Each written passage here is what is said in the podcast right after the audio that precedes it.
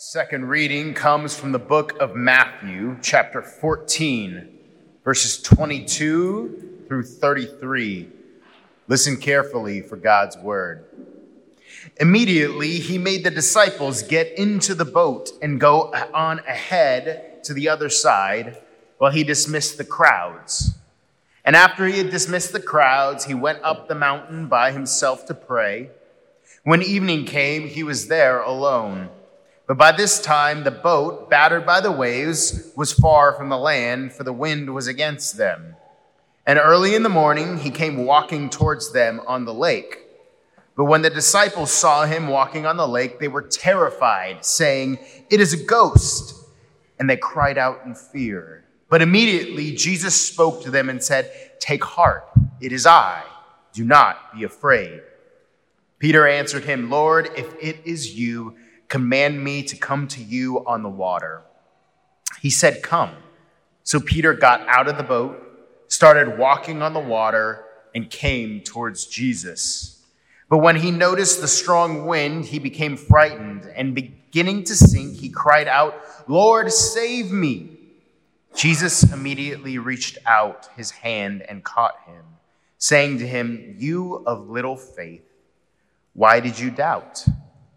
When they got into the boat, the wind ceased, and those in the boat worshiped him, saying, Truly, you are the Son of God.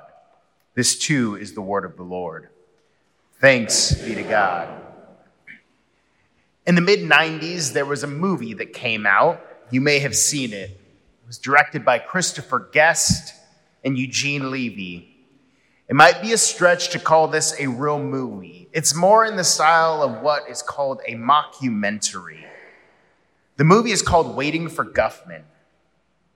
Residents of the fictional town of Blaine, Missouri, plan to put on a community play to celebrate the 150th birthday of Blaine. The play, they titled it Red, White, and Blaine.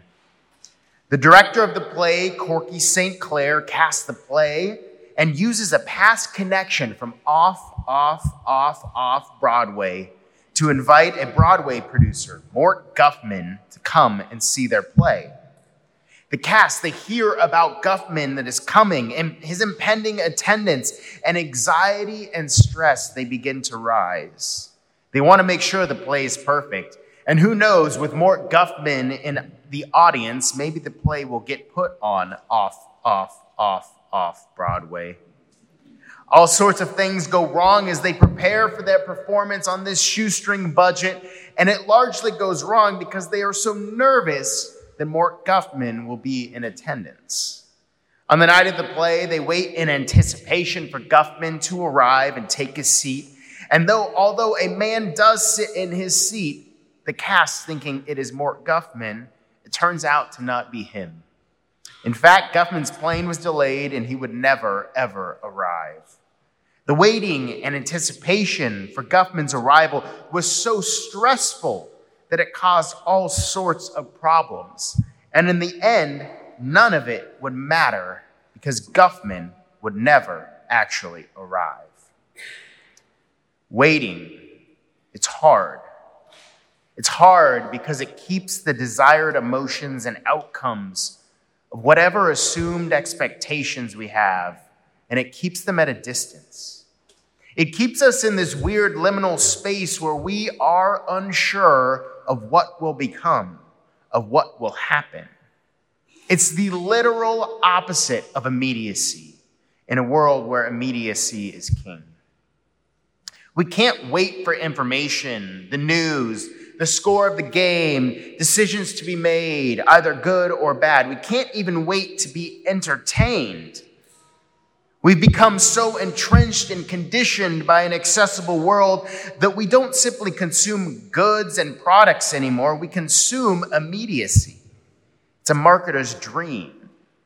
Amazon Prime is no longer a sales tactic, it's a way of life.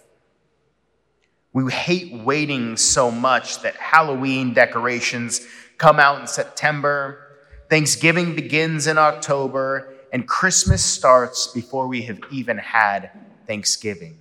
We really don't like to wait. Waiting is hard on so many levels. I don't even like waiting 40 seconds to get a response to my text message while the Israelites waited 40 years in the desert to simply come to the promised land. The old phrase, time is money, may be true, but what is even more true is that time is time, and we don't like to wait for time to go by. We want what we want, and we want it now. We want it at our very own fingertips.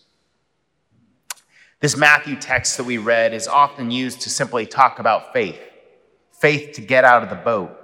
As in, Peter had enough faith to step out of the boat, but not enough faith to believe that Jesus would save him if he fell into the water. But there's no expectation or indication in the text there was anything wrong with Peter walking on the water. The water was choppy, but Peter seemed to be doing just fine. What we miss in this text isn't about faith, it's about the relationship between faith and waiting. It's not that Peter didn't have faith. I mean, he got out of the boat in the first place. It's that Peter wasn't willing to wait in order to see his faith in Jesus' ability to walk on water and to save him if he fell. He did not wait for Jesus to act. Peter's faith and our own don't like to wait for God to act. For Peter, to walk to Jesus, he would have to take all of the steps and wait the time that it took to do so. But those steps on the water seemed like they were taking far, far too long. Far too long for Peter to wait and to see what might happen.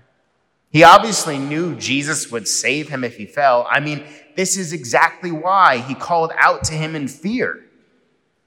I wonder what he would have thought if he just kept walking and took another step to meet Jesus. The text indicates he wasn't even far from Jesus at all.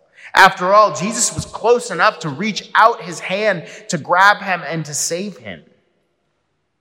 He had the faith to step out of the boat, but not to wait and to keep walking. And Peter isn't much different from us 2,000 years later. We don't want to see, wait to see what Jesus is going to do, how he might lead us, what, might, what he might have to say. And this is why prayer is so hard for us, especially in our 20, 21st century world, because prayer requires waiting for God to speak back to us, or at least quieting the noise of a busy world to simply listen. We want faith and what comes from it to be immediate. But that wouldn't be faith. That's what we would call certainty. And faith isn't faith without waiting for the one in whom we have our faith and our very being in. We live in this time that, Hart, that sociologist Hartmut Rosa calls and describes as an accelerated world, where all things are considered to be accessible, available, and attainable. In other words, our world has sped up, and so have we. Everything is accessible immediately. Everything we are told is attainable if we simply work hard enough. And all of the resources that we need to get there are available. The more the world accelerates, the more we accelerate our desires for immediacy. And faith in Christ is not immune from this desire. The theologian Andy Root, in his book Churches in the Crisis of Decline, A Hopeful Ecclesiology for a Secular Age, makes a distinction between what he calls waiting toward having and waiting toward being. When we wait to have, we wait anxiously for what we think is already ours. When we wait, we do so with a frustration that we do not already have what we desire right away or what we deem to be already ours. It's the waiting for Guffman of the real world. When we wait toward having, we wait for things. We wait for things to fill the void of our desires. And when those things fall short, we wait again. And as we wait, we become impatient, wanting more things to fill the void of our heart's desires. And we want them faster and faster and faster, having faith in these things that they will satisfy us. But they never, ever do. When we wait toward being, we are able to embody a life that is not about having something that is ours, having something that we own. Rather, waiting for being sees faith as a pure gift.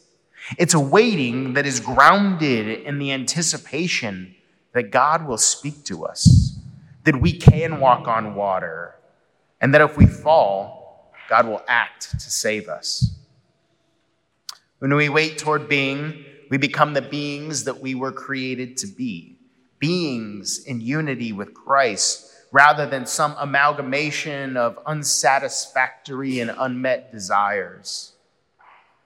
There's not much waiting that goes on in our world. The church is guilty of this too. We all are.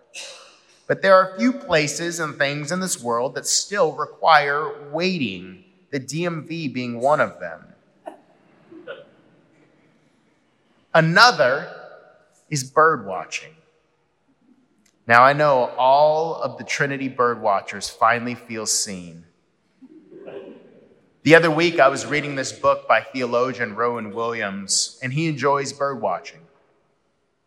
And in an analogy, he said, when you're bird watching, you are always waiting in anticipation for the bird that you expect to see and the bird that you do not expect to see. When you birdwatch, you exist with a constant sense of curiosity for what you might encounter. And when you encounter something spectacular, you are in awe. And when you don't, you wait and you wait and you wait again with the hope that you may encounter what you expect. But nevertheless, you wait with anticipation. Part of faith is the act of waiting. Waiting is actually baked into the concept of faith for humans. Our faith is in a God in whom we utterly rely on, yet our very own humanness keeps us from utter reliance because utter reliance on someone or something else removes our ability to control when we receive what we believe we are in need of or what we desire. Faith begins with waiting for God to speak waiting for a true encounter with the living Christ. And faithful waiting is the act of not letting our past or our present desires for immediacy and quick fixes to limit what God might be saying to us or to put God entirely on mute. In a world filled with injustice and brokenness of all stripes, it is so easy for us to say that we must act right now and sometimes acting right now is indeed the result of listening and faithful waiting over time. But it is all too often an attempt to satisfy our desire for virtue rather than an act of true liberation. And if we are always waiting faithfully with anticipation and expectation that God will actually speak to us, that God is still speaking to us this day, that God will and does act in our world, then when we are met with the moments in which we must act and act quickly for the sake of our neighbors and ourselves, we will be more than prepared because through our waiting, God has been preparing us all the while long. Faithful waiting, it's not an attempt at kicking the can down the road, of delaying uncomfortability, although some may use it as such. Faithful waiting is the act of waiting for God to speak so that we might know what it is that God is asking us to do. What is it that God is asking us to do? It's the question that we all want to ask. It's the question that gives us the courage and faith to step out of the boat in the very first place. but it is the waiting and listening that gives us our answers. The problem lies when we do wait and we do listen, and then we realize that we do not like the answer. The answer that we receive from God will likely require sacrifice, the giving up of something for the sake of God or for others. The answer might make you uncomfortable. The answer might make you change. The answer might challenge your faith in the one whom you are supposed to utterly rely upon. Before Peter hopped out of the boat, Jesus said something that was very profound to him. And if you were to read the text like a simple story, you would think it would quell any and all of Peter's fears. Jesus simply said, Take heart, it is I. Do not be afraid. But it doesn't quell Peter's fears. Jesus' proclamation, do not be afraid, gets him as far as out of the boat, but not all the way to Jesus. And this is the same thing that Jesus says to us today and has been saying to us all along Take heart, it is I. Do not be afraid. When we recognize not only that God is with us and that we should not fear, we come to the realization that even in our waiting and in our impatience, even as we squirm or suffer in our waiting, that God is actually waiting with us. There is never a moment, as Psalm 121 tells us, where God is slumbering. God is always the shade at our right hand. God is always on the journey with us. Take heart when you feel as though the world is crumbling. Take heart when you feel as though you must do something and act. Take heart and wait. Do not wait out of apathy, but wait because waiting is a verb. It's the act of fidelity to the God who is always acting and always speaking. So we, we must wait with hope and anticipation for the moment in which our waiting comes into union with God speaking. And the question of what am I to do is answered. And the answer will always begin with take heart, it is I. Do not be afraid. Waiting for God to speak to us is both the act of rejecting the speed of an accelerated world of immediacy and mindedness, and at the same time, a rejection of a world that enjoys apathy towards injustices and oppression. Because the faithful act of waiting anticipates that God will act and that God will help us to act in a way that truly blots out injustices, that truly helps us to love our neighbor better, that truly allows us to feel love and forgiveness, that truly helps us to see others and ourselves through the eyes of Christ. It is a waiting that will amount to the embodiment, the reality of lived faith, hope, and love rather than a waiting that perpetuates immediacy on the one hand and apathy on the other. If Peter had waited and taken just a few more steps, he would have met Jesus. And I hope that we will wait to meet Jesus. But it is good news that even when we fail to wait, and fail to wait we will, Jesus will meet us, will catch us when we fall, because Jesus himself is faithfully waiting for each and every one of us to step out of the boat in the very first place, so that we might meet Jesus, that we might be transformed, and that we might act on account of the fact that God is always acting and speaking in our worlds. Let us not wait towards apathy. Let us not wait towards having, but wait toward being, that we might become the beings in this world that God has intended each and every one of us to be. To God be the glory. Amen.